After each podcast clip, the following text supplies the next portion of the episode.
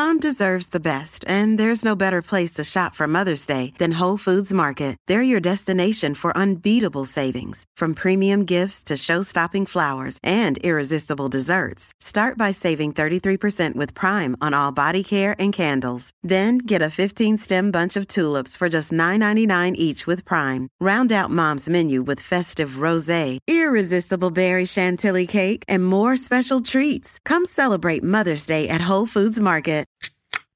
This is the Jabberjaw Podcast Network. Visit jabberjawmedia.com for more shows like this one. Today's show is sponsored by Lyft. Join the ride sharing company that believes in treating its people better.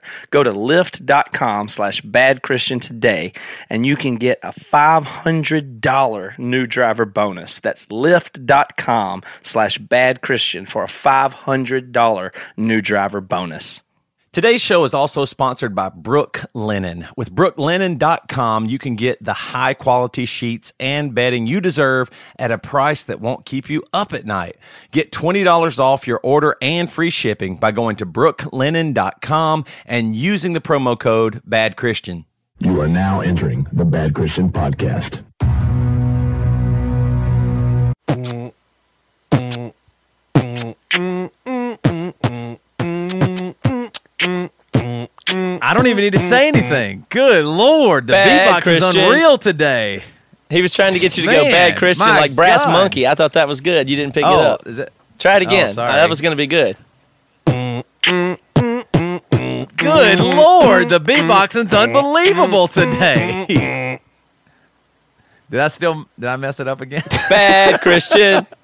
That- that- mm-hmm. Oh, I'm sorry. I didn't listen to satanic rap music when I was a teenager. I don't. Y'all must listen to that shit. You I didn't listen to. License to Ill? Oh my god! did you think was, know- Toby would pick that up and say bad Christian? I just thought he would do something instead of just like nothing. I just feel ashamed and just bad. I just feel bad. I Well- feel fat and shame and just awful from the way y'all are treating me right now. Well, here's a little story that uh, Here's a little like story that. I'd like to tell. I knew that one. Got I it, mean, got guys, it. it's just it's just slow and low. I mean, You just got gotta it. Let yourself go. You may be uh, That's outdating tempo, our, our our young millennial audience with the Beastie Boys stuff, but who knows? And that also goes to show we don't plan shit out. We, this just comes natural, baby.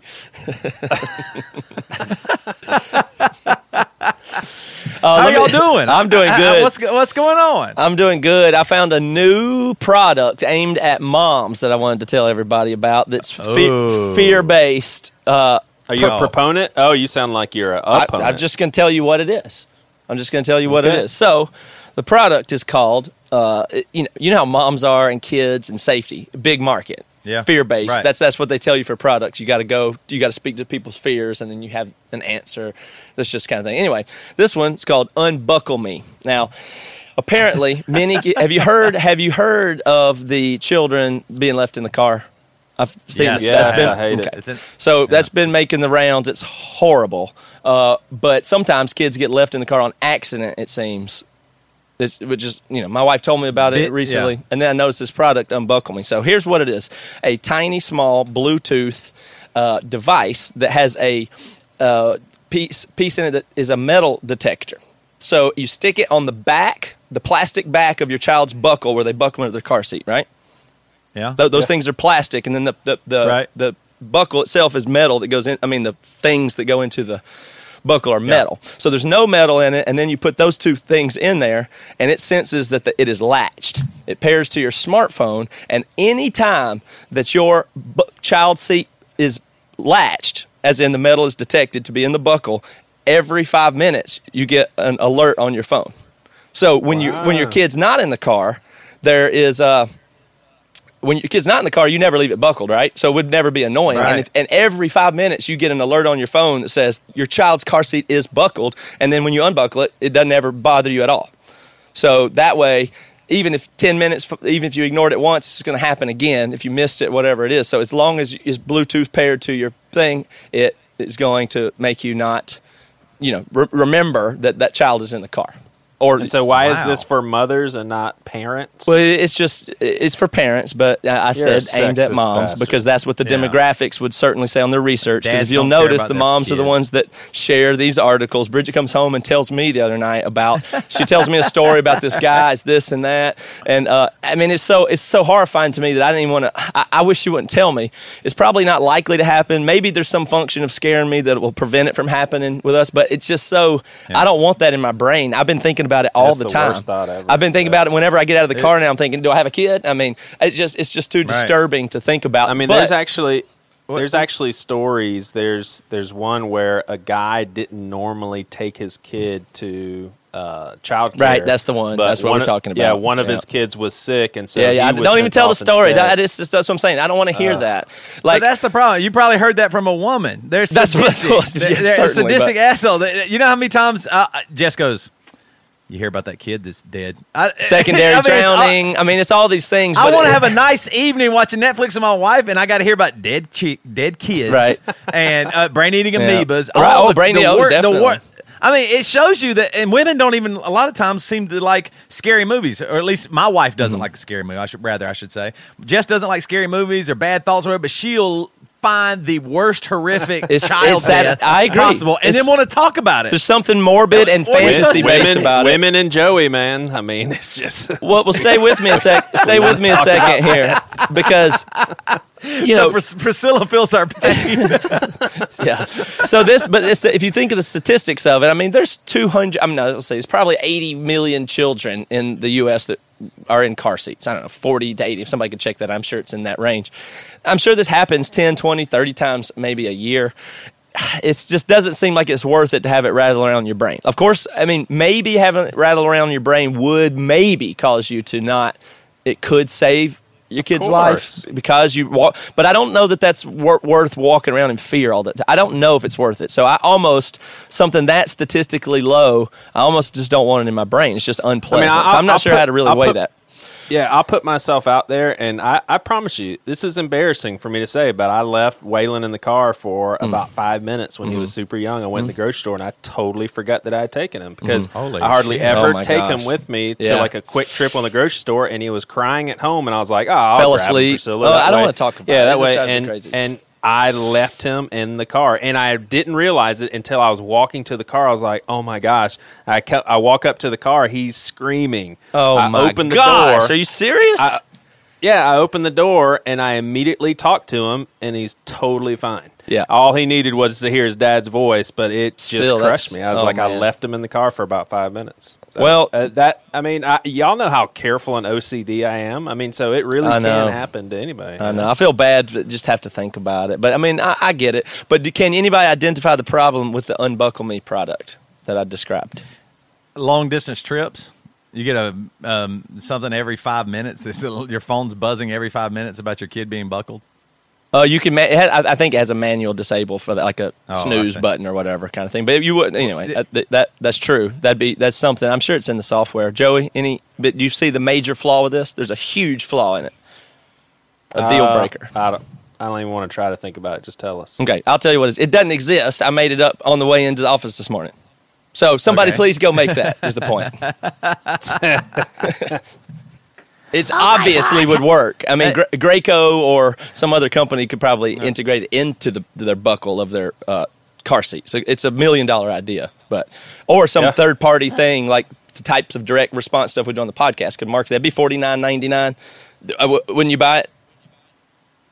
No, I wouldn't. I just. I mean, just forty nine remember. ninety nine for the peace of mind on there. So anyway, I would suggest somebody go do. I don't care about the idea. I don't need a tip from it. I don't need anything like that. But you know, I'd pay fifty dollars for for that. So I actually think it's a decent idea. Yeah, I think it's a great idea. They're they're also talking about other random ideas. Is to always keep like your your cell phone back there by your kid mm-hmm. or your purse or whatever you definitely Don't need let to take to pastors work. have kids. Right.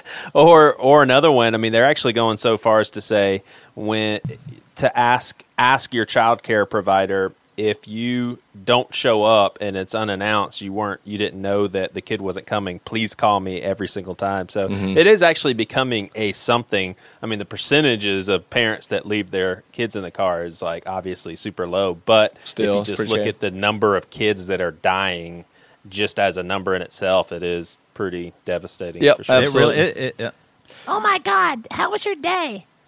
good, babe. How you doing? Uh, did you hear about the two twins that drowned? That's my every day. it's every day. It's every day. Oh, do, doing. Oh, yeah, yeah, yeah. they were alligator attack on a toddler. I got it. Yeah. Well, yeah. there's one good way to keep your kids, uh, make sure, and that's riding the back seat with them when you take a Lyft. So let me tell you about Lyft for a second. Lyft knows that their drivers are what keep them moving. I'm glad that they recognize that. So they're doing everything they can do to make sure their drivers are happy on every trip. Now, this is a smart business move because the people that are driving for Lyft, they really are. They're the lifeblood of this company. So it's very smart of them to recognize and take care of their drivers. And guess what? They do that. I know a lot of people that drive for Lyft. Those are happy people. They like it they are happy. And so I would suggest to you maybe you want to drive for Lyft. I mean, it's really a simple formula. Happy drivers mean happy passengers. So maybe that's why nine out of 10 Lyft rides get a perfect five star rating. That's because they've got this thing on lockdown, they've got it dialed. Ride sharing is a huge deal, and Lyft is knocking it out of the park. Now, you can earn hundreds of dollars a week plus tips. And if you want to earn more money and you just drive more, it's never been easier. Think of it this way you want to give yourself a raise? Well, you just drive more. Just stay out a little longer. Uh, do a good job. Get a tip. I mean, you know, it's, it's quite simple. Lyft has set you up for success if you want to be a driver. Lyft was the first rideshare platform with tipping built right into the app because getting tips shouldn't depend on your passenger having like a one dollar bill in their pocket or something like that. You keep hundred percent of the tips, and they add up fast. Drivers have been paid over two hundred million dollars since the feature was first introduced, and Express Pay lets you get paid almost instantly instead of waiting for weeks. So Lyft is they've even taken the guesswork out of pickups. The new AMP device uses color coding to help passengers find their drivers. Again, Lyft has got their stuff dialed. If you want to drive, if you want to make some money, you should drive for Lyft. So join the ride sharing company that believes in treating its people better.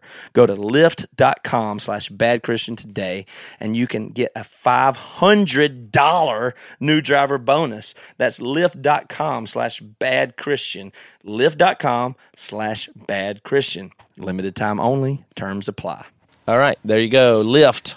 Right on. So, y'all got any other stuff? I got two more things rattling around. We have time for one of them, so I'll give you a choice. You're on a roll, man. Oh, you Yeah, know. Toby get, and get away hey- from kid death, and I'll be happy. You want to Yeah, stay Toby on I, we kids, just or do you want wanna- to move from no, get kids? away from it. Okay.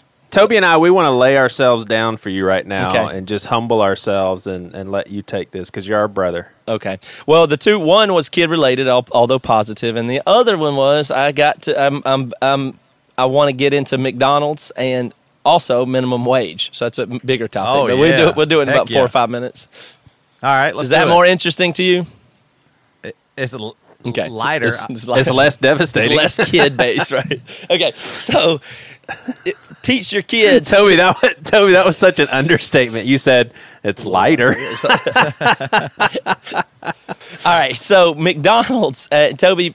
No, I- you're right. Let's go back to kid death. I just prefer to stay at kid death.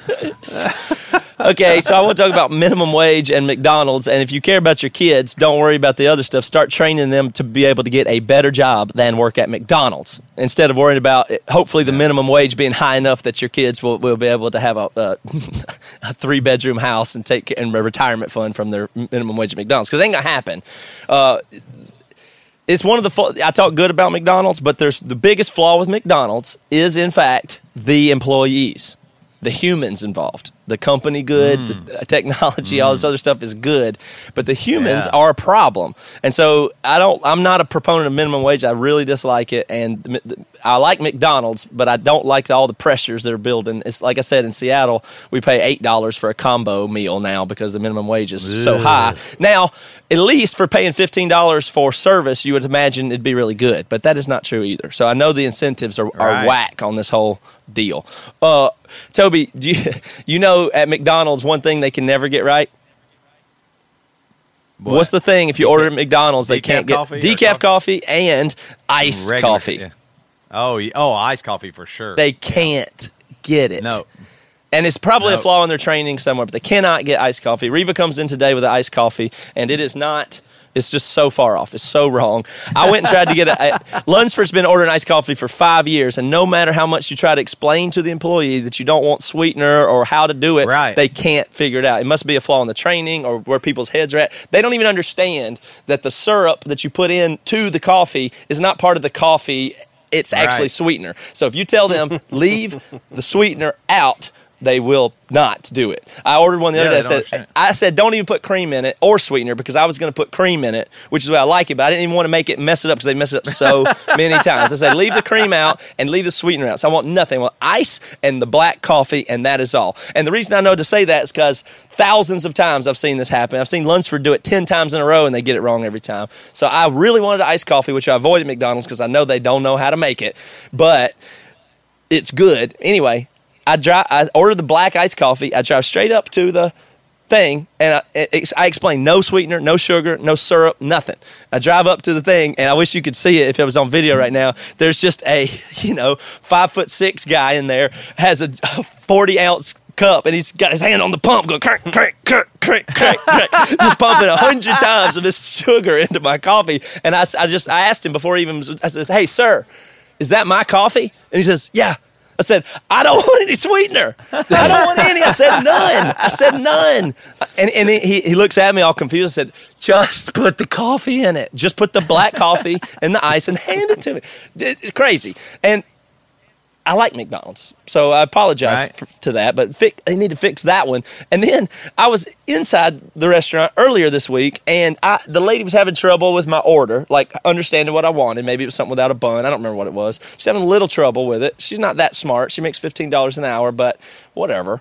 And she I, I noticed it when I went to pay because I still am in this habit somehow where I will hand people the credit card when it's time for me to pay because it's pay. I'm supposed to give you the mo- like that's how it feels, right? Like you, you, I'm used to still. I've been using cards for ten years, but I still hand the person the card and they go no no and they point to the pin pad right? So this person had trouble with my order and then i went to go pay and i handed her the credit card which she pointed back to the pin pad and i said oh, oh, oh i forgot. I do the payment with the machine. Got it.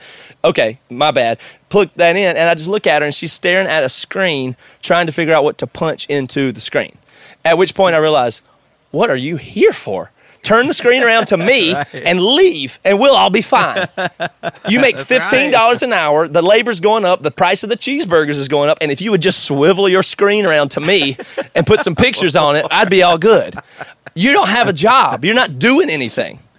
All you're doing is listening to my words and pushing buttons. That's all you're doing. Right. And there's no reason to pay you fifteen dollars an hour to do that. And that job won't exist. In I, I can't even believe it still exists. I can't even believe that job still Right. And you were worried about them ha- making a living wage to do just that. Don't be that way. I mean, I'm not mad at anybody. I'm just saying, please learn some skills so that you can do better than that because that job will not be here. And I can't, I can't imagine it'll be here in two years in Seattle with the minimum wage as high it is. And the reports have come out, and there's corruption in the government where they're trying to get other reports to come out to balance it. There's some stories about it here. I just I'm just letting everybody know. I'm not trying to be libertarian or anti anything or anti. I, I'm not trying to be anything. It just seems obvious to me. There's a big study that comes out on the minimum wage, and it says that the average hourly workers pay has gone down because cuts in their hours. So Right. hourly workers that's supposed to help are now making less money per month. And Well- well, we're not yeah. incentivizing anybody to g- gain any skill or move forward or anything. It's a disaster. Well, here's the problem. Big corporations aren't going to make less money They just aren't going to, no matter what. So they'll figure out a way to keep making the same amount of money or increase their profits, and that's just always going to hurt the But employee. yeah, It just I'm just will, saying, don't right? don't think So- that they're being mean. Like what? Like seriously, well, why would you need that on. person to push those Well, buttons? I, will push back a little bit, a little bit back on that.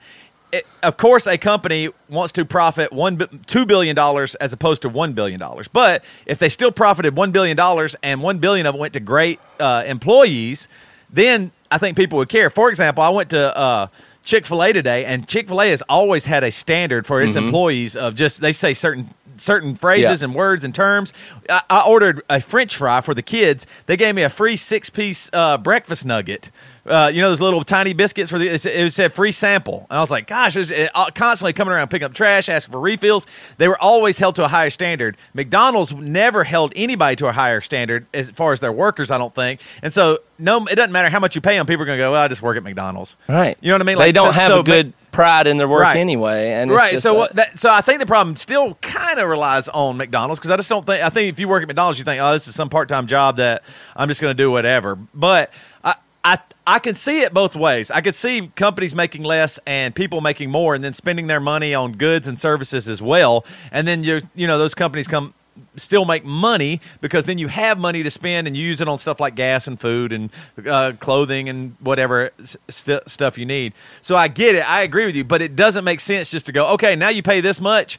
That's not going to teach anybody to make more money or do good with Yeah. money or the make, make incentives the are, are, are messed better. up there. Right. Is all I'm saying. I Right. want It's- people it's to just grow out of poor way to poverty, but you don't. I mean, you, you that's the job you should have when you're 16, and then you're going to move on as you learn to code computers language. That's just Right. what I mean. I don't. I don't know what else to say. I'm not trying to hurt anybody or be whatever, but it's just I know the pressure's there, and I'm telling you, the jobs will go away. That's going to happen. Unskilled labor isn't. I mean, that's just not a good. It's just. what I'm just telling people to just don't count on making your living with unskilled labor. Don't count on that. It's going to go away. I'm just giving you advice. That's all. I hope those. Yeah, pe- wait I hope we could give a universal basic income to everybody and they're fine. I don't even care. I'm just saying that system is flawed. Yeah, I agree. It- well, yeah, wait till I mean you're right. Everything's going to go to computers for those jobs, no matter what. If you go to Wawa about, uh, or Sheetz, right. I mean, isn't that better than talking to a person and then pushing the buttons and asking you three times? That's no Yep. point in doing that. It's going to go away. Self, self-driving motorcycle that delivers your pizza. There you all the, go. you know, I mean, everything is gone with those jobs because people never cared about them anyway. They just don't. That that that's one of the craziest things too about like uh, people pushing back on uh, illegal immigrants and stuff like that. A lot of those people will take those jobs and do really well and work hard and be happy, and we we're complaining about it. Like, oh, you're stealing our jobs or whatever. People, you know, I've heard, uh, especially on the right, saying, but those people are working hard Mm-hmm. and are appreciative and trying to provide for their family and all this stuff. It's just it's it's really crazy. But Mm-hmm. I paid anyway. a guy named Ivan last weekend, and we did dirt and gravel at my house, and I paid him twenty dollars an hour. He was willing Wow. to work for it. He wouldn't work for fifteen, so minimum wage doesn't matter. And I, he may not be a, a a documented worker for all I know, but I paid him twenty Right. dollars an hour because that's the rate for somebody that wants to work. I don't mind paying it, but at least he was working hard, willing to do it. Anyway, minimum wage, goofy, my opinion. Well, this interview's not going to be goofy. I love that segue. kid death, minimum oh, wage, and now, Joey, what are we going to shift wildly into next?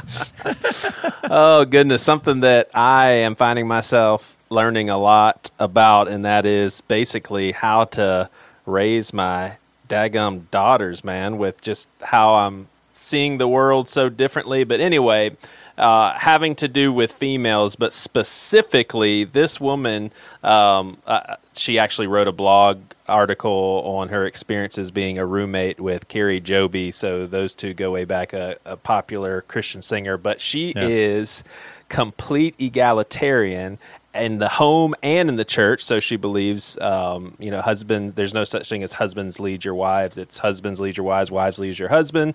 Um, in the church, sure, senior pastors that are females, all of that stuff is fine. She got fired from a position uh, as a college professor because she was too controversial. But I think what's super interesting is she also embraces gender differences. So that's what makes her pretty unique. What you mean by gender differences? special. Well, just basically that females, all in all, do have some unique things that are very good, as well as unique things that make them weaker than males. And males have things that are very good that make them stronger, and they have some weaknesses that make females better in certain areas. So, in other words, that's that's what I really like. Because honestly, if it is true that males and females, it's just like we're all in this hat, and it's just we're all the same there's no th- there's nothing special about being a male, nothing special about being a female. It's at least boring. I mean, that sucks. so she so she embraces the gender differences, and I really like it. I, I think Sounds like a cool balanced and moderate position. Sounds pro- probably and she does you know. consider herself a feminist and here's what i think is so interesting is she definitely says things that are going to piss off feminists Well, that's a I was that like, group's Whoa. goofy because it who like, knows what just- the definition is of that. yeah Some yeah. people say I'm feminist. Some people say I'm the farthest thing from it. I don't know. right right so anyway jory micah everybody you'll enjoy it Cool. Thank you, Joey. when I became a pastor, my mom was like, You're going to be doing weddings and funerals. You better go out there and get you a good suit, and I'm going to help you out. My mom doesn't really talk that way, but you get the point. Dear mom sent me off to Belk to get me a good suit. No offense to Belk, and no offense to you, mom. I really appreciate the help and the money, but the suit wasn't all that good. I didn't feel really good in it just kind of I don't know. I didn't feel stylish to be honest with you, and the reason being is that it was a generic off the rack suit. It wasn't made for Joey Svensson. Indochino changes all of that. This company, it's unbelievable. I went through the process myself. You go online, you get a perfectly tailored suit by following step by step, easy instructions and then you get a suit that's made for you. And I know you're thinking, well, yeah, I mean, it's got to be so much money if they're going to make a suit just for you. Nope. It's less than most suits out there. In fact, I mean, is it less than all suits out there? The price is unbelievable, especially the offer that we're going to be giving you. So, Indochinos, they've suited up hundreds of thousands of men and are now the largest made to measure menswear brand in the world. You pick your fabric, you personalize your suit, you have customizations. Oh man, it's this is such a good company. They beat everyone to it because they came up with something that's awesome and pretty much revolutionary. So this week our listeners get any premium Indochino suit for just $379. Oh my gosh, at Indochino.com when entering Bad Christian at checkout. That's 50% off the regular price for a made to measure premium suit, and the shipping's free. That's Indochino.com promo code Bad Christian for any premium suit for just $379 and free shipping. Incredible deal for a suit that will fit you better than anything off the rack ever could. Uh, we want to welcome as Jory Peterson to, and, and you're online as Jory Micah too. I guess that's your middle name or maiden name, or Yes, I my I go by Jory Micah Okay. most of the time. Okay, so it's Jory Micah. Awesome. Yes. Awesome. Uh, welcome to the Bad Christian Podcast. I appreciate you associating with us morons. That is really nice and sweet of you. So, we've actually, we, you know, just to give you a little bit of context here, we're three Southern boys, grew up in the Bible Belt, and so you know, a lot. It's funny. A lot of people see us as such progressive guys, and that's kind of a weird name for us to fit on ourselves because we, you know, we we acknowledge the fact that there's a lot of stuff that we're thinking through that is not super normal for regular church circles, but we're also learning a mm-hmm. lot. And I would say this topic of discussion is one that we are really rethinking and need Yeah. voices like you to to help us. So let me make an Awesome. assumption here and correct this assumption if I'm wrong. It seems like just a little bit of research that I've done on you, it seems like someone like Rachel Held Evans, for instance, she's easy for the church to write off because she has, and I and I don't. I don't think that's a good thing. I think she's awesome. I learn a lot from her, but she's someone Yeah. that's kind of easier to write off because man, she's just crazy and all of her approaches to the Bible and just oh my gosh, questions this and questions that. It seems as if you're a little harder for the church to write off as just some crazy person that doesn't believe in inerrancy and doesn't believe in this and that. Like they kind of have to deal with you, right? Yeah, a little bit. Uh, do you so um, for our listeners? I mean, how how how do you approach the Bible? Because obviously, you know, we're going to be talking about some some verses that people think they're zingers uh, with Sure. with how you believe and everything. But how how do you approach the Bible? Um, I approach the Bible that it's definitely um, inspired by Yeah. God. Um, with inerrancy, I don't know. I kind of struggle with that a little Yeah, bit gotcha. because we obviously have um, translations that Right. contradict each other a little bit. Um, and, and another thing is, you know, Matthew, Mark, Luke, and John, for example, are four different people. Right. So they all saw they all saw what happened. But if you give four people, if you have four different people that saw the same scenario, Yeah. they're all going to see it a little bit differently. Um, so when we say inerrancy, that's like saying that there are zero, um, there's no humanity to the Bible. Right. And some people seem to believe that and, and buy that. Yeah. Um, but I I think that that is that's just unrealistic. Yeah. You know, I just think if you look at the Bible, you can see that there is um, these are human beings writing the Bible. So Gotcha. while again, while I believe that it is ins- inspired by God, certainly, um, I don't say that it's like 100% like God sat down and like guided Right. like each and every you know Right. pen that that went down. Right. So it sounds like you're still kind of thinking it through. Can you believe a mere human being you haven't totally figured out God yet? Oh my gosh. yes, I know. You mean It's you're still seeking. So so you're definitely an unashamed egalitarian though, right? Absolutely. All right. Yes. So and that would be that would be home and at church, correct?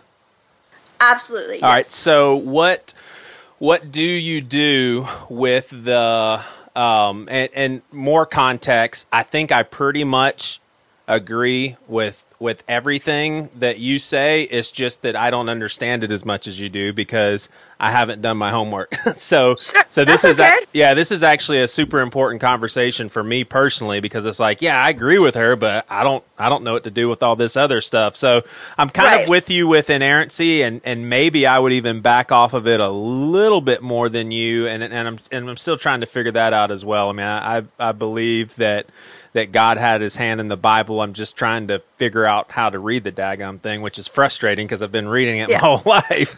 yes, I totally get that. right, right. So, um, what you know, for example, um, the the verse that basically says "submit to one another."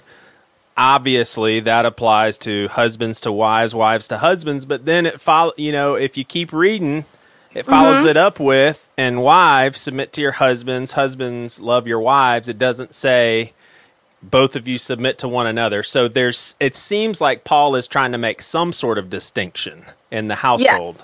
I mean, uh, Agree.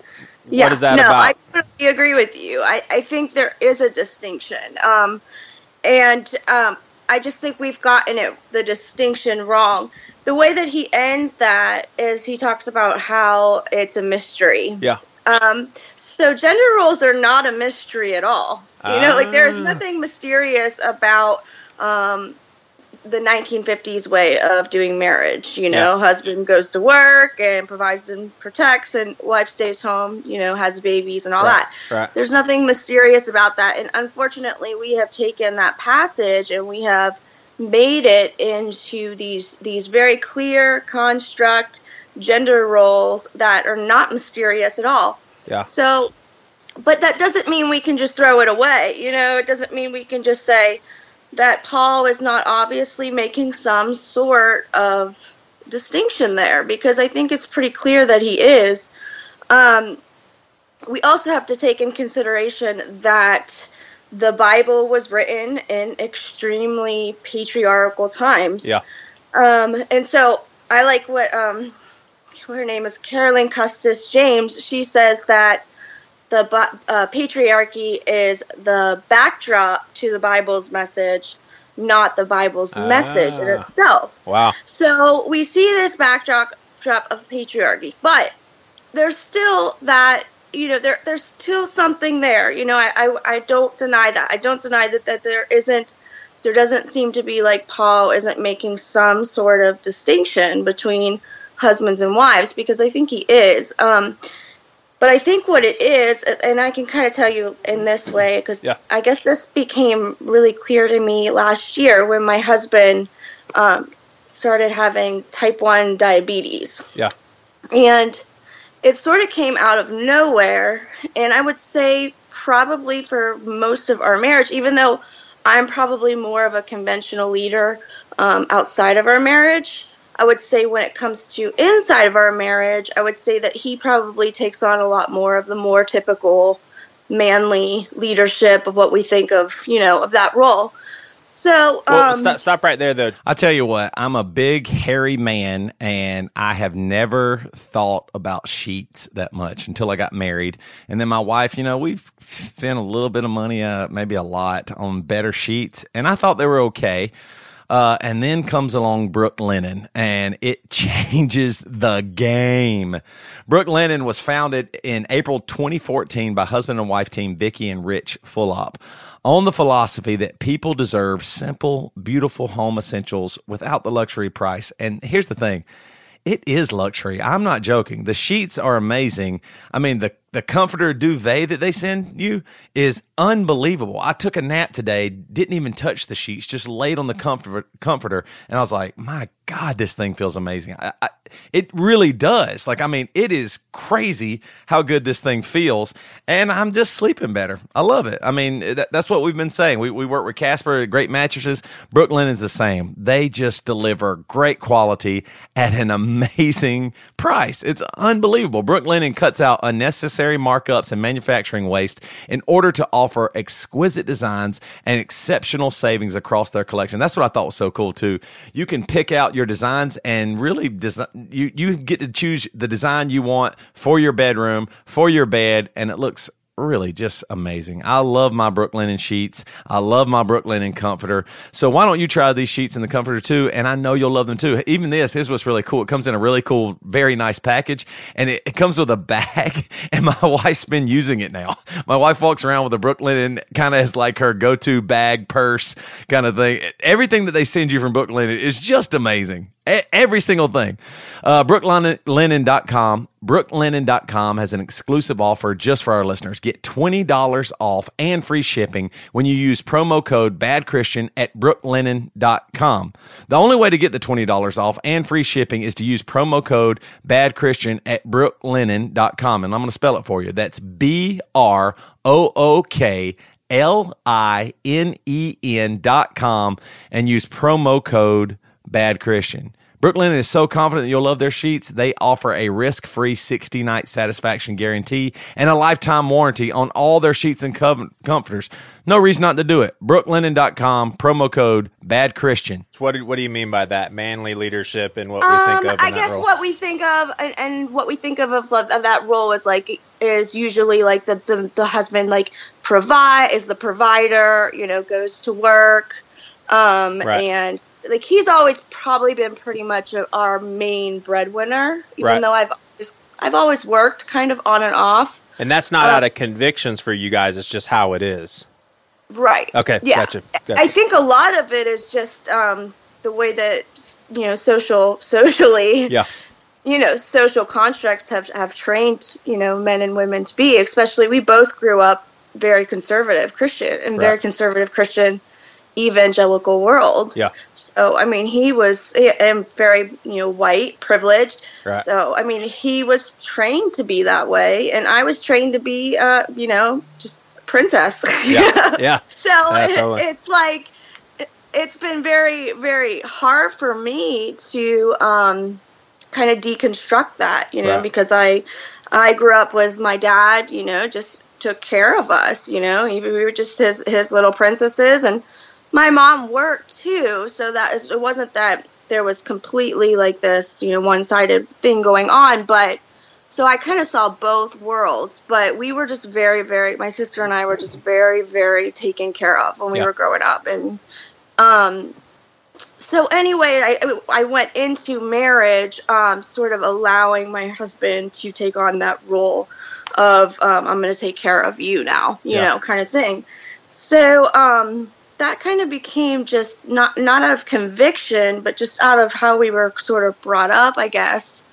Um, that kind of became just the norm for us. And then this past year, he got type one diabetes, and it freaked me out because it was the first time that it, I was ever like he had to be like dependent on me Yeah. for the first time and i was like oh my gosh like this scares me a little bit you know and so but it was a very interesting time because it was when god really started teaching me a lot about my theology and a lot about um, you know bringing this theology to what what what some of this means you know we can say that we have this theology but until it starts to come to an actual experience it's Yeah. hard to understand so um, he started it started with him like going to the going pee like every 30 minutes Right. that's how this is how diabetes starts and I'd say for like a couple months he was going pee like every 30 minutes and then he was coming home and he was bringing home like ice cream sandwiches and Yeah. like Snicker bars Yeah. and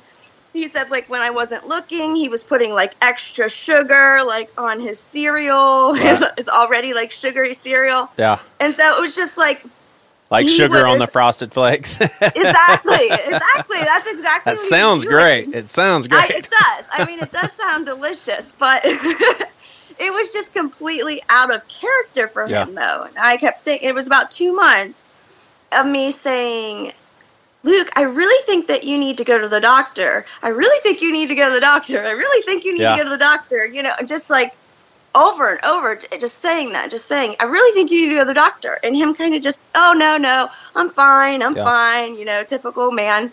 And I was like, but I really think you need to go to the doctor. And so when it came to about two months into it, his body started breaking down literally. And he finally went to the doctor, and the doctor was like, oh my gosh, like, your blood sugar is through the roof. Wow. Like, you have got to like get help, Yeah. or you know, you're gonna die, basically. Yeah. And so he came home, and from the next like month is when like the Lord really started speaking to me a lot about marriage. Right. And he actually went blind Whoa. for three weeks. He went blind. Um, That's when you're diabetic and your body gets used to your blood sugar being that high, um, and then you start taking the insulin, and it all of a sudden drops. It creates something with your eyes, like the, with your water. Water goes over your eyes, or something of that nature, and it makes you almost blind. Wow. And so he could see like silhouettes and things like that, but he couldn't really see, um, you know, he couldn't see the TV even. Yeah. Like the poor thing, like he had to like sit there and like listen to the TV Right. instead of like Right. watching it for like three weeks. And so during that time, like I kind of had to do everything that he normally did, you know, whether it was um, driving us around or, you know, logging him in. He couldn't work, you know, Right. and there just was a lot of times where I was like, I really had to like kind of take on those sort of um, what we think of of those more like masculine roles in the evangelical church Yeah. And um, sort of take care of him. And I started thinking a lot about about not only just like how his body was working, but also how that's how that scripture it says um, it says wives you know submit to your husbands because he's the head, and um, husbands love your wives like you love your own body, and so if you love your own body, you will submit to your body because if your body is giving you signals, and just like my husband's body, he was giving him signals. Not only was his body giving him signals that he was, you know, falling apart, and that if he didn't listen to his body, he would eventually, it would eventually make his head go nuts because it did. He started emotionally, mentally breaking down. Um, because he wasn't loving his body.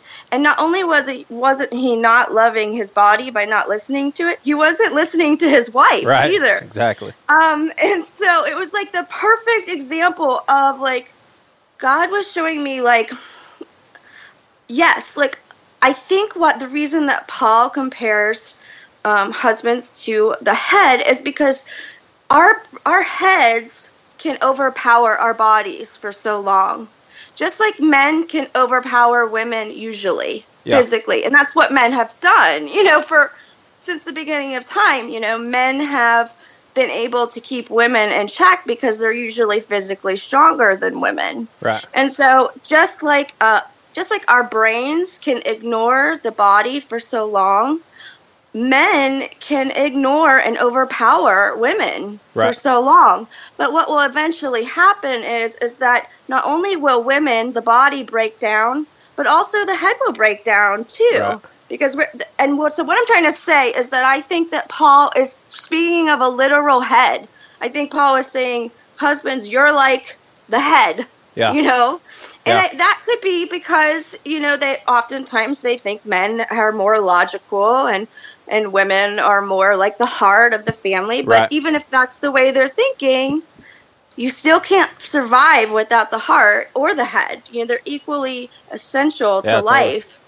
You know, Totally. so there's this um there's this mutual submission that has to happen between the um, between the head and the body.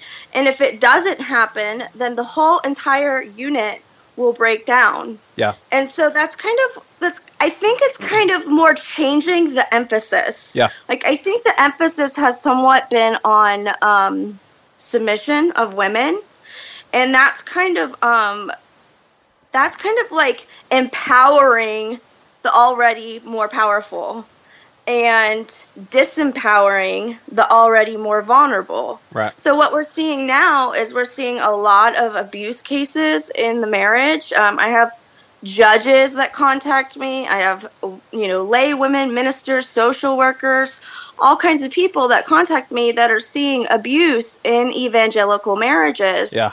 Um, Get out of here. we're you serious? Yeah. so what we're doing is we are we are empowering the person that's already powerful, which is exactly the opposite of what Ephesians 5 is supposed to be. Yeah. Ephesians 5 is supposed to be saying, "Hey guys, like hey men, like you are the ones that are physically stronger. You have more privilege in society. You have more power in society. So love your wives the way that Christ loved the church. And if you do that, then you you have to I mean Christ submitted to the church by dying on the cross. Right. I mean there's no other way. Right. There's no other way. I mean love and submission go hand in hand. They just do. You Yeah. know, if you love someone, you you're willing to lay down your life for them. And I think if if if we look at it that way, it wouldn't be this like, oh well, the husband's the leader and he has authority over his wife, and it's you know, it's. Mm-hmm. I was not, just gonna say that, like how how you just described everything, it's it's minus authority. Like authority is not relevant to this this scenario that you painted. That kind of makes sense, you know, because I right. yeah, that's that's interesting. Yeah, that's a lot to wrap. You know, I think I, I'm I'm hearing the the mainstream Christian conservative culture voices in my head, and I think a lot of them would say, "Well, wait a second. I mean, you can't say that Scripture is wrong based on the men that take it out of context. That's not God's fault. I mean, if they were all loving and and uh, you know better husbands, then we probably wouldn't have as much problem with this." But I mean, are would you be comfortable with saying that potentially these verses are even more relevant to the culture that Paul was teaching in, or potentially these verses were translated with a poor choice choice of words, or that's you wouldn't really think Um, that. well, I think there's more to it than just um, than just the wife and husband scenario Yeah. because in Ephesians six, which is just one chapter over, Paul tells slaves to submit to their Yeah. masters. Yeah. And so we obviously we we see Roman household codes in in the Bible, and that is you know husband, wife, children, slaves. Right. You know, so it's like women were basically slaves to Yeah. their husbands Yeah. in that time. They had absolutely no rights at all, and um, so we see Paul later in other places talk about how there's no male nor female, you know, no slave nor free in Jesus Christ. So it seems almost like Paul is trying. We forget this all the time, but Paul doesn't know that he's writing the Bible. You Right. know, like right.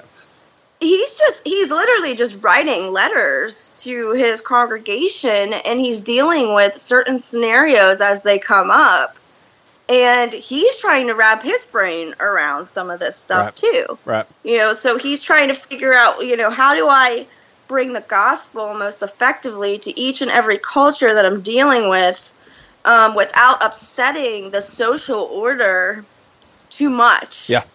you know so because he wanted everybody to get saved Yeah. and but obviously he he was begin he was at least in the beginning and in the works of believing that that slavery was wrong and that patriarchy was wrong you know he was he might not have been there yet you know but he was definitely laying down groundwork for that and i i think that is the crux of his theology if you really read him like it's if you really read him outside of the social um all the social things that he talks about Yeah. and just read plain theology it really is like this equality freedom um in christ and Right. that we're all the same Right. under under christ All right. so that's kind of the way i look at it For sure, for sure. So tell us a little bit about your journey. Am I right to say that you were fired from a church? not a church. Um, I was fired from a um, a Bible college where I was teaching. Oh, wow. Yeah, That even sounds a little more interesting. You got to tell us about that. Yeah, um, I was working for, and this was actually after I started my blog and after I started writing about Christian feminism and egalitarianism and all. So they this, knew like, what they were dealing with. I mean, they knew who you were as a person. they knew what I was about. Were you, know, I keeping that blog they- secret, Mrs.? Were you keeping that thing a secret? no, no. They actually went and they looked at the blog and Yeah. everything. Um, before I was hired, they looked at the blog and everything. But I think what happened was is I don't think they, I don't think they knew how, um, you know, I don't know. I don't think they knew how people were reacting to this conversation gotcha. to be honest. I think that it was very shocking to them um, how controversial I was Oh, for gotcha. saying these things. Gotcha. And, you know, a college is all about a business at the end of the day. They're all about, you know, making money, really, because they can't survive if they don't. And I, I had a really strange experience where I actually was teaching systematic theology. Um, and I got two books in the mail that were from them. They picked the books out.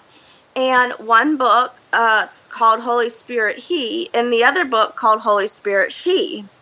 And so I thought, hmm, this is interesting. Like I, I started looking into it, and I was like, well, sure enough, um, the Old Testament uh, noun for Holy Spirit is actually feminine, and the New Testament it's neutered. And so I actually went before. I was like, you know what? I'm going to call the Holy Spirit she. Since I have a book that says it, they sent it to me. I actually like one, you know, I actually went and, and ran it by both the dean and the assistant dean. Got permission from them to do that. And the first day of class, a couple of the students went and complained that I used she, the pronoun she, for the Holy Spirit. Yeah. And from that point on, it was like all eyes were on me, and nothing I could do was right Were from that point up, on. were some students upset? a couple students were were upset, yeah, and they they were also upset about who I was. You know, it wasn't just the Holy Spirit thing. It was Right. it was after they looked it was after i said things like that it would spark their interest and then they would go and, and read you know my my work or whatever and then a couple of the really really conservative students complained um, so I, I think really what it boiled down to is they just um, they didn't want the controversy Yeah. Um, even if they agreed with what I was saying, they, they just didn't want the controversy. Which honestly, It's- I think you know, no, and and we don't obviously don't have to mention the school, but I'm sure people can do their research. But that that to me reflects even more poorly on the school that there's a chance that they weren't really against what you're saying. Like, hey, Jordan, you know, that's a good that's a good teacher there. We've got an awesome professor, doctor, or whatever you are, and. uh but oh, this is going to cost us some money, you know, or this is going to Yeah. we've we've got to save face and just get rid of her. Yeah, it was a very unfortunate situation. They um it was very sketchy. Like they they actually didn't even let me know that I was fired until um, I contacted the dean. I, I worked there for one semester, and they put my my picture and my bio and everything on the website, and it was made very clear that I would be offered, you know, at least one to two classes every every semester. So I taught only for one semester, um, and then it went into the summer, and so I started before my semester was over. I started writing the dean and asking him if I was going to be teaching the following semester, what I was going to be teaching. Just wanted to get prepared, and he literally ignored me for four months and didn't tell me that I was fired for four months. And I sent him like six messages, whether it be on Facebook, um, or through email, or uh, one time I even wrote on his Facebook wall. It was like, "Hey, uh, Right. trying to get a hold of you." Right. And it actually came to um, one of my professors from Bible school that actually recommended me for the position. I actually had to get in touch with him and tell him what was going on. And it finally, he got in touch with the dean and said, Hey, like, you know, Jory needs to know if she still has a job Right. or if she's teaching or whatever. And he finally got back to me and pretty much said that they didn't have a class that fit who I was. Wow. So Gracious yeah, it was it was really really weird. It was a Yeah. really weird situation because they were claiming to be um, fully egalitarian. They were Yeah. claiming to really. yeah. I mean, Oh, they were wow. claiming to at least I don't, I don't know how they felt about marriage, but they were claiming to be we believe that women can do anything Yeah. in ministry um, that men can do. Gotcha. Was that a was that a tough blow to you and your husband's finances, like, or I mean, was that Um, it was more a tough blow to my my ego than, Gotcha. than our Gotcha. finances. It wasn't um, it wasn't like a real high paying job, but it Right. was the first. It was the first like really professional type job I had Yeah. ever really gotten. You know, Yeah. like before that, I really struggled to get um, pastor jobs and things like that, and. Uh, I ended up being a children's pastor for a while, which was like Right. the last thing I ever wanted to do. But Right. I nobody else would hire me for anything else. But you're you're a woman, the Bible doesn't say anything against teaching kids, so you know. exactly. Which, Exactly. which, which I want to ask you. So, fully egalitarian would mean that you are uh, pro uh, woman lead pastors, senior pastors, correct? I mean, Uh, yeah, yeah. Gotcha. I believe women ca- are called to do any leadership position in the church that men are called for to. sure. So, I could possibly be speaking out of turn, but I'm almost sure that I've heard.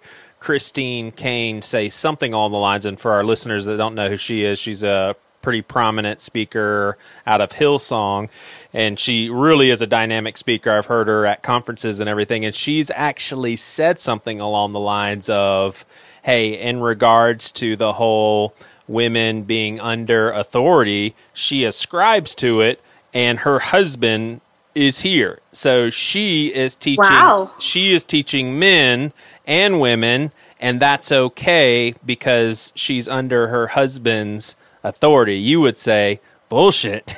you don't need that. If your husband wants to stay home with the kids, go do your thing, girl, right? Yeah, yeah. And I actually didn't know that Christine Caine taught that.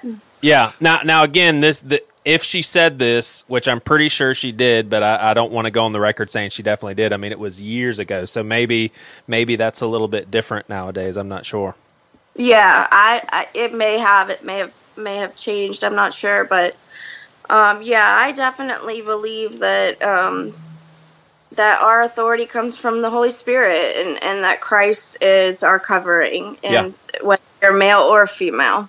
What are we what are we missing out on in regards to the I guess church structure of you know Sunday morning gatherings, the the bigger mega churches, all the way down to the smaller churches in our prejudice towards men leadership.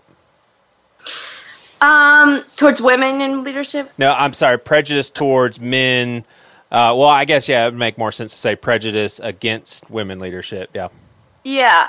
Um, I really think what we're missing is the feminine um, side of God. You know, I think that, that that the voice of the voice of the feminine divine has been continuously silenced and squashed and you know put aside and we're really missing this we're missing this half of who God is, at least half of who God is. And we women the bible makes it very very clear that that both male and female are made in the image of god.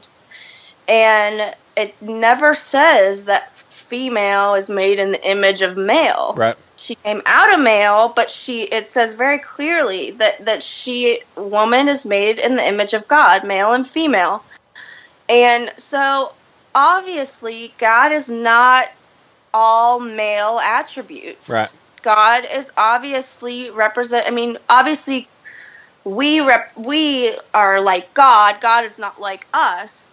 But if we are made in in the image of God as women, then everything about the feminine is there's something divine there that we are definitely missing out and it's really sad it's like it's it's almost like the mother of the church you know it's the mother of the church being silenced while wow. um the father of the church is raised up and given all these platforms and, and voice Right. to his perspective And sometimes the fathers are assholes, man, and we need you. You know, this is so intriguing to me, and and I don't know if if you haven't said this um, specifically, but what I'm hearing from you clearly, and you're probably just like, yeah, why should I have to say it specifically, dummy? Like, but it seems like uh, I've always thought egalitarianism was basically disregarding the gender differences and saying, nope, what a male can do, a female can do. What a female can do, a male can do. There is no difference.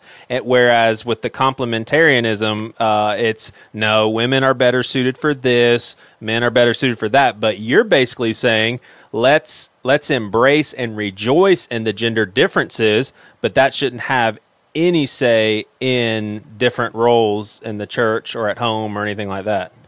Right. Yeah. Like I, I truly believe that that part of why equality has not been as successful in in the church as we would have liked it to be is that a lot of times there's been this well if you we've told women well if you want to be equal to men then you got to act like a man you know and I don't believe that that is realistic, you know, and I don't believe that that's convincing, you know, like uh, there is no doubt that I am not a man, you know, Right. like and there's a lot of women that that truly like being women, you know, like we don't want to in general, we don't want to lead like men.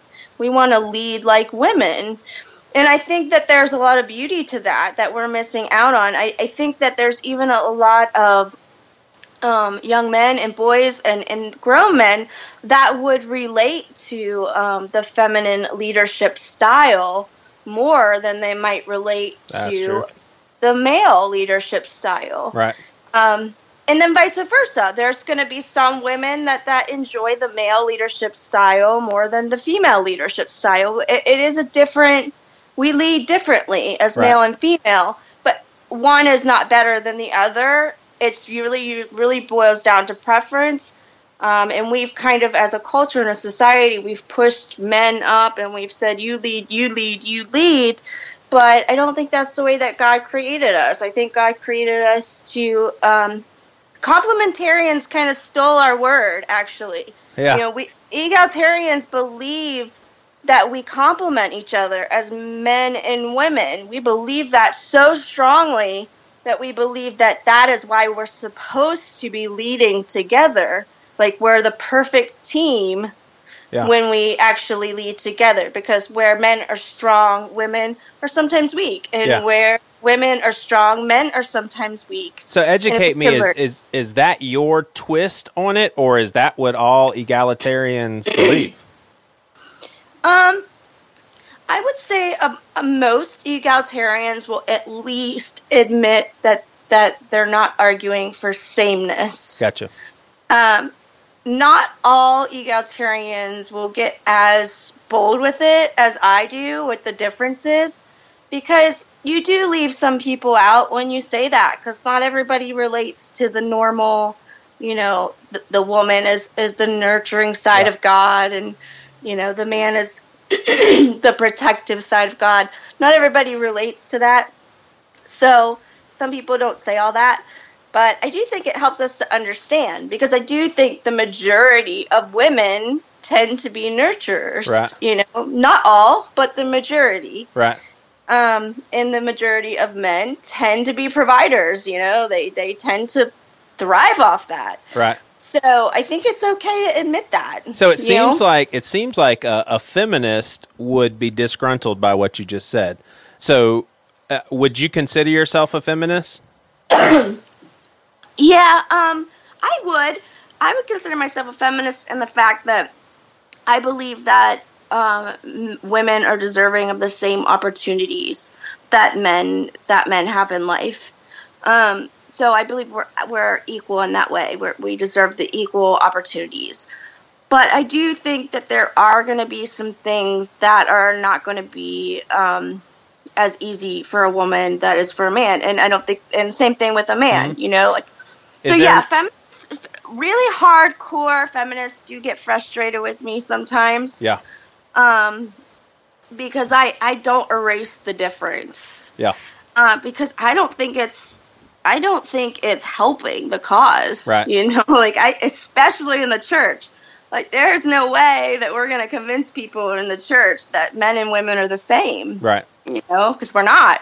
But I do think we have a lot more the same than we than we let on. Yeah. You know, I think that we have a lot more in common than we think. Is there any low hanging fruit as far as things that come to mind that men are more equipped for? And I would like to know the other half of the equation, things that women are better equipped for. I think you you mentioned nurturing, but what would be some more things that come to mind that would be weaknesses of men and weaknesses of women that are the other's strengths? Yeah. Um I think that, you know, say for example, like combat in the war in the army, you know, if you're going I th- I 100% believe that women Ooh, the are- feminists are really getting mad now. All right, go ahead, Jory. um, I think that women are, um, if a woman can meet the requirements for combat, I think she should absolutely be allowed to enter, you know, combat. But I don't think that we should lower the requirements um, so that women can be in combat. I think that there are. I I think that heck, I think there are some women out there that can beat up most men. Right. You know, like truly. So I think if those women they want to go try out to, for those things, I am all for that. But I would say in general, men are probably going to be more equipped for a combat position in the war. Yeah. And we see that. I mean, that's just reality, you know, like it's not I don't think it's being um you know, like I don't know, being ex- exclusive or something. Like I really think that it's just reality. Right. Um, but you know what? I, I think that a lot of that is, is socialization too. You know, I think a lot of that is if we if we begin equipping our, our little girls to fight Yeah. at a really young age, like some cultures may do, I think that that maybe they would be more equipped to do Right. that. But right now, they're not equipped to do that. We're not we don't equip girls to do that in our culture. So, along those lines, what would you encourage me as a father of two little girls uh, early on? So, my girls are now 11 and 9, and I do have two boys as well. But early on when my first daughter was born. I mean, I was dead set on she's a princess. I'm gonna take care of her. I'm gonna be uh, sweet to her. I'm, you know, she's gonna dress up and all this stuff because I was basically taught that's how um, Right. not only good Southern girls are, but just girls. That's how girls are supposed to be. Right. And Right. and thank the Lord, I haven't just realized this in the last year. I mean, maybe in the last six years, maybe I'm being too generous for myself. I'm recognizing that I could do some harm there.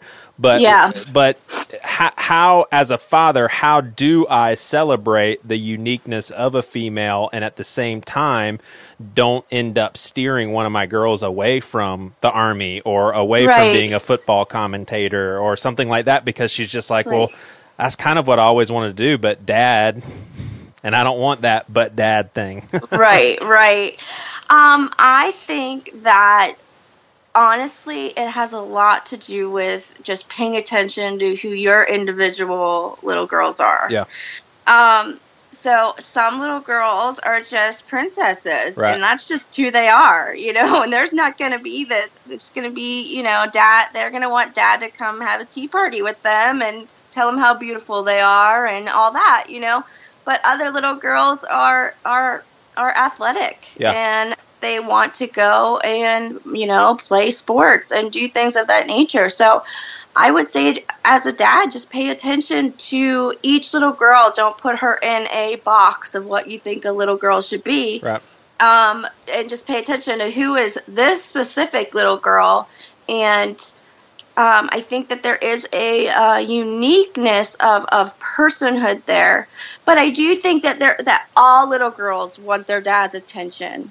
And all little girls want to be told they're pretty and beautiful. Well, most, I would say, by their dad. Um, I would say most women want to be told that they're beautiful by their husbands. You Right. know, I would say that that most that's a there is something about women that there is a beauty that women like to create, like to you know be, like to beauty is is an important thing in, in little girls and women. But there's also um, there's also going to be little girls that are really great at something that was never really developed because oh, oh no like little girls are not supposed to do that you Right. know Right. so i think it was it would just be paying attention to you know what your little girls are into Yeah. and encouraging wh- whatever you see that they're good at their strengths and also I, I would add to not not baby them Yeah. um, too much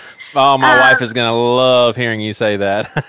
yeah, I was I was very very babied, um, and so I can tell you that when you, when you get older and you get to be an adult, it's really hard to um, kind of you learn to depend too much on a guy taking care of you. I think when your dad always always always did everything for you, and so that puts you in little a little bit of a vulnerable position when you're a woman, you know, because you're used to someone taking care of you, and it's so much better to be able to learn to take care of yourself, so that you can, um, you know, you can take. You're not always going to have a guy to take care of you, right. and you might you might get to a point where you decide that you're in a dangerous situation or a bad situation or you know a lot of women don't leave bad situations because they never learn to take care of themselves Gotcha. um, so i would say yeah maybe don't baby them too There much There you go. There you go.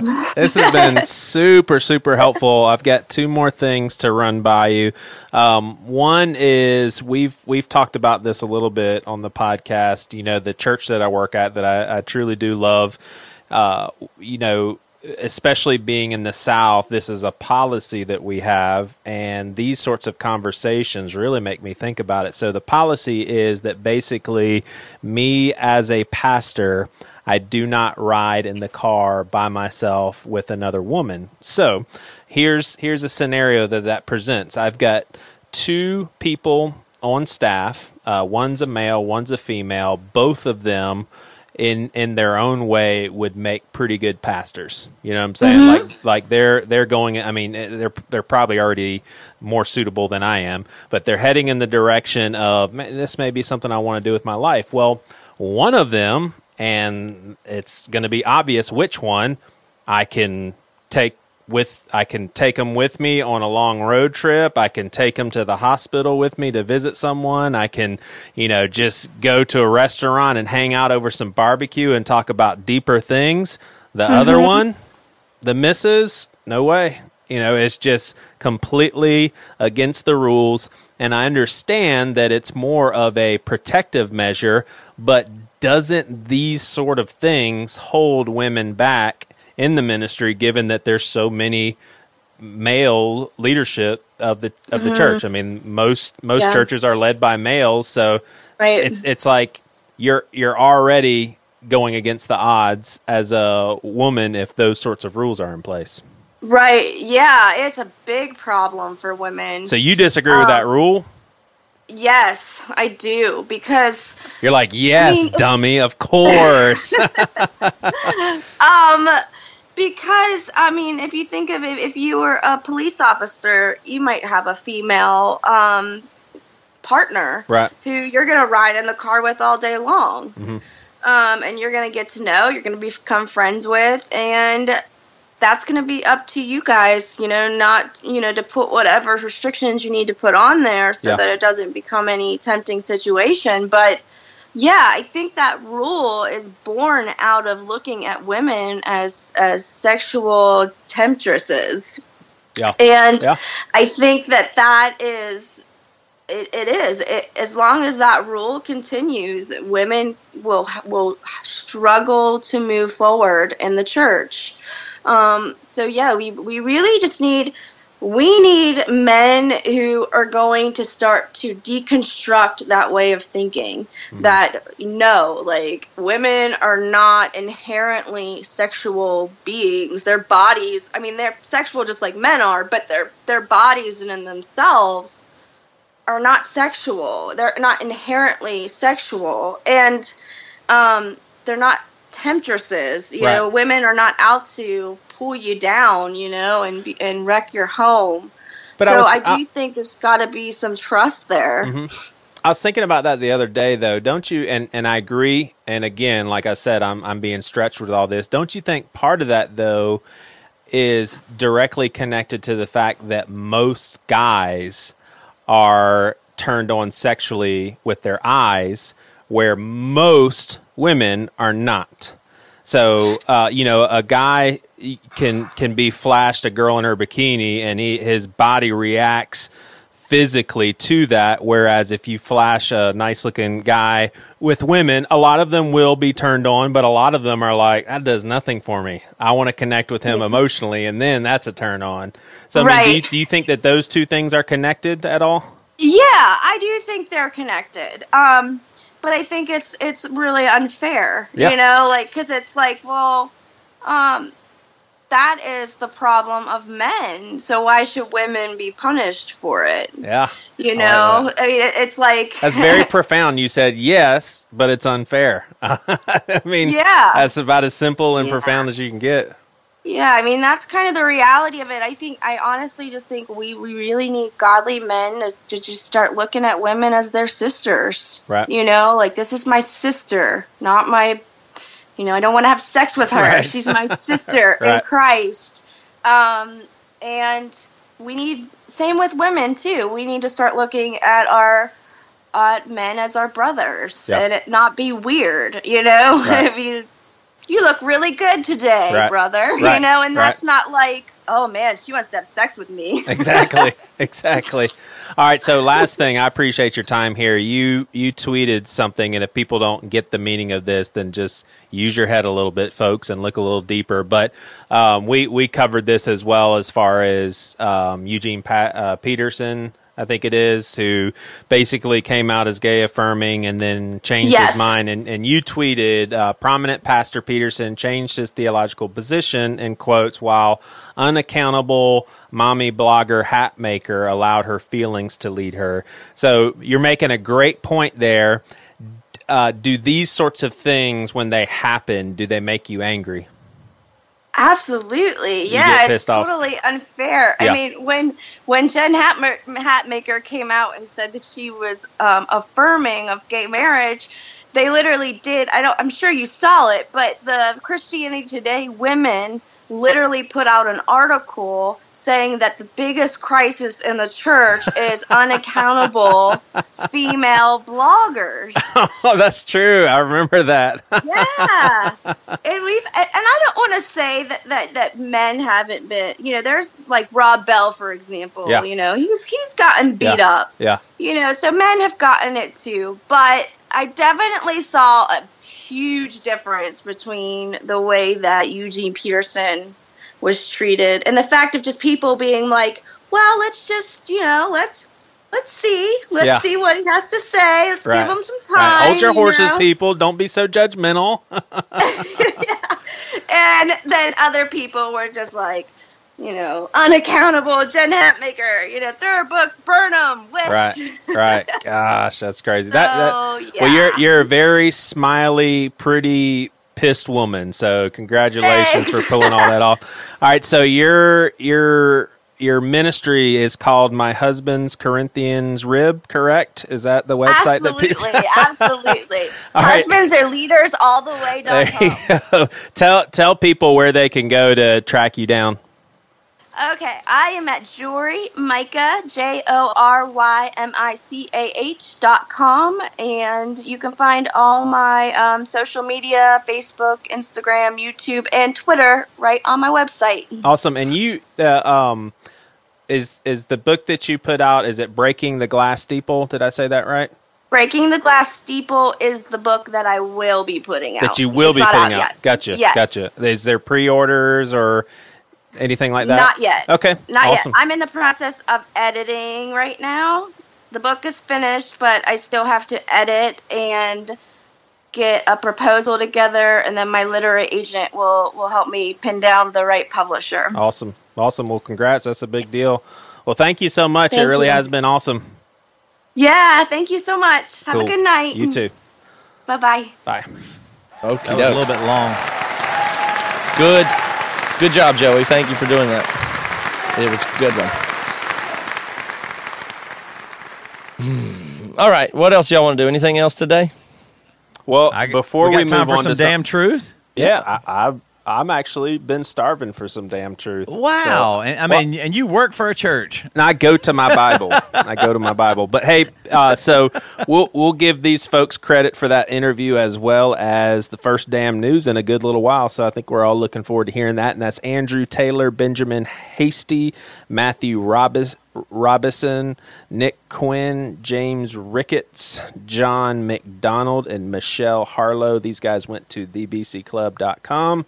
And uh, we appreciate your support. And hopefully, you enjoy the extra podcast episode a week, as well as getting our digital books for free, music releases for free, depending on at what level you're giving. Don't we really forget do about the appreciate it. Facebook group community, which is by Yes, pretty much everybody's highlight. In my study of the BC Club, which is crazy that there's that many names every week, not every week, twice a week, we read out a list of names like that of people who Yeah. have joined the club, constantly blowing my mind.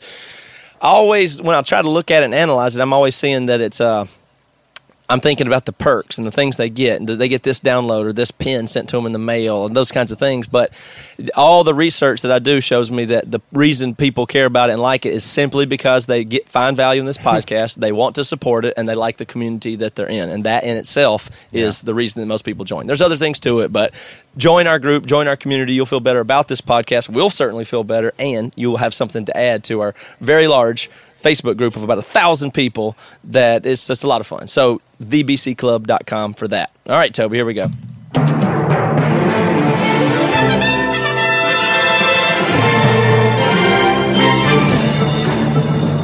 In a world where we live in America and we have freedom and we have just opportunity, and above all else, we have kid death, and corporations don't want to pay us. My name is Toby Morrell. It's the damn news. Okay. What have we got? Yeah, Toby, what do we got? Well, Matt, uh, I think you're going to be interested in Did you this. just say, It's a- well, Matt? Well, Matt's going to like this uh, more than you because you don't like McDonald's as much as me. Ooh, we're still You- at you- McDonald's. Yeah, we're staying with McDonald's, my friends. And Okay. Joey, uh, Joey says, "I love in that McDonald's interview the way with it some tastes, McDonald's but I talk. I feel like bad." Uh, Joey says he feels guilty and bad for eating McDonald's, but he actually does like the taste. That's your stance, Joey. I don't feel guilty, but I feel stance. unhealthy if I eat it a lot. But you don't yeah, feel guilty about anything. You you have that thing inside of you where you don't get guilt. Like if you you you've hurt Hey, people, you guys. and never you guys would not believe shit. how much I have progressed in the past few weeks with guilt and feeling depressed and everything. I just, you know, what happened is I think you made I progress just- during the episode today. There were yeah, some, that. You there know were what? some people. I'm really there- proud of you. on, let me tell you something. McDouble is the cheapest. In Let me tell you something. You know, all the people that have been telling me to just like snap out of it and just be stronger than and all that stuff. Yeah, they people were are just- right. I just snapped out of it, man. he I fi- he never tried. I just He just snapped said, my, "Oh, I snap snapped my fingers. I was just like, to hell with this depression stuff. I'm done. it was easy as that, man. I'm done. I don't know why I didn't try it before. It's been telling Damn for years. I- Wake up. I can kick myself. They're, they're geniuses. Please spread the news to depressed people. Snap, Snap the hell out out of of it. It worked. Just snap out of it. It's so easy, don't you see? oh, oh. good Yeah, lord, yeah. Joey, I'm proud That of is a good one. Toby, Uh, frozen. This comes from ro- There you go. ro- roving. This comes from roving, roving reporter Justin Long, uh, and the, it comes from the Telegraph. The McDouble is the cheapest and most nutritious food in human history. Uh, I've said I said that. Uh, yep. Well, it's interesting. Describing the McDonald's double cheeseburger as the cheapest, most nutritious, and bountiful food that has ever existed in human history might seem beyond fanciful. But check this out, Matt. But according to the author of Freakonomics, Stephen Dubner, it is not as absurd as you may think. Uh, Stephen Dubner, who co authored the best selling book, hosted a debate on his blog after the reader suggested that McDonald's that the McDouble packed a better nutritional punch for the penny than is often assumed, and the double cheeseburger provides 390 calories, 23 grams of protein. 23 grams of protein. That's That's good. It's more than a can of tuna. Has 14 grams, by the way.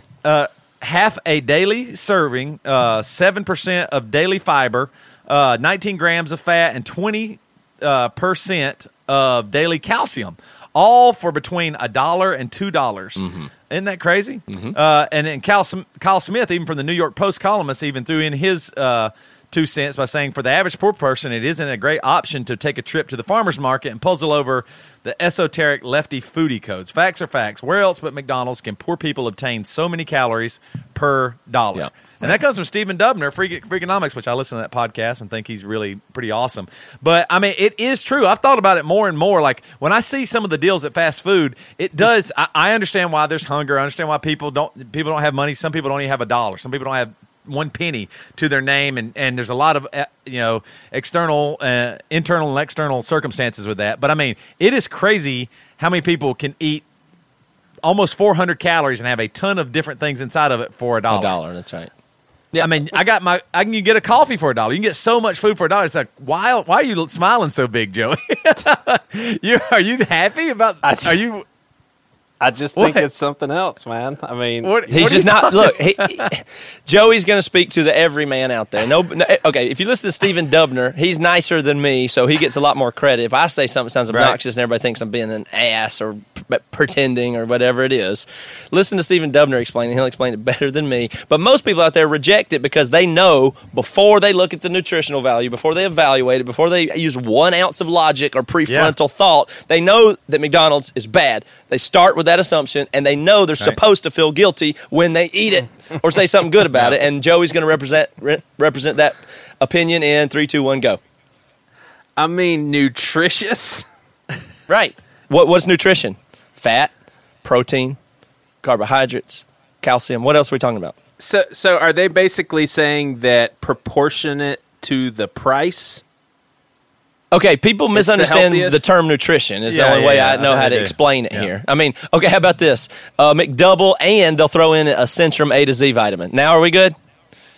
I mean, what are you talking about nutrition? What do you think part nutrition of, is? Part of my part of my smile is I want to jump on this and just start eating McDonald's every day. It's a wonderful, delightful meal. Okay, I love it. Again, if you if you go there in the morning and get two eggs that they crack, Sure, I've grill for you and hand to you, drink unsweet tea, drink the black coffee, and eat the McDouble and throw away the bun, you're doing pretty good. There's really no problem with that. There's nothing. There's nothing bad about that. Well, well, how about this? As long as you don't overeat, like if you eat a hamburger and French fries and a regular Coke, yeah, then you're getting into a ton of calories. But what they're saying is, if you eat a Ton of the bad calories. um, a moderate, proportionate amount of food at McDonald's, it's not devastating to you. The Coke and the fry It- and the buns are the problem there. Okay, the, the sugar and the Coke is calories that aren't you know Right. it's whatever. But even I always look at food this way. I'm always looking for the highest calorie food. That's what I'm looking for. That's the point of eating is to get Right. calories. Now you want to decide what the macronutrients. n- Hear the word nutrient, macronutrient, nutrition. Macronutrients are fat, carbs, and protein. That's what nutrition is. Then there's other things like vitamins and long term stuff. You get scurvy if you don't have blah blah blah. Those are secondary things. But to be to get nutrients from ground He's beef. not listening to you, man. Yeah, no, He it's, just it's can't okay. hear Everybody's it. tuning out. Forget it. Okay, moving on. Hey, no, not everybody, but Joey I heard for the sure. scurvy. I mean, it's- no, I heard about scurvy. Ta- all- he, so here's what it is. Joey thinks McDonald's is junk food. He relates a, period a- by category, regardless of what they sell. I understand. Yeah, I- I- it. it's the same as eating a bunch of candy to Right. Joey. There's no difference. You don't get any kind of nutritional value out of a burger, same way as you don't out of Twizzlers. Maybe That's, that's You know what I mean? nonsense. But okay. No, that's not true. That's All not right. true. Anyway, don't speak yeah, for it's me. exactly, you sick no, it's son of a exactly true. No, it's, it's exactly true. true. You left not your true. son in the back of the car. Come on, you, you didn't have to say that. oh gosh, You just gave I'll hey, something new for his I back should have never shared that on the forever. Yeah, I know. I don't think you should have either. I, I mean, now I now know. it's now it's Every kicking few weeks, dogs. I'm go- every- it's kicking dogs, dropping your condom, showing your dad your wiener, and leaving your son in the damn car. I should have never gone there. out, of, out of context, and people that don't know you, you are worse than the worst. Yeah, I mean, you yeah. deserve hell like no other. Oh man, that is a mistake. That is All right. See y'all. see y'all next time. So yeah, all right.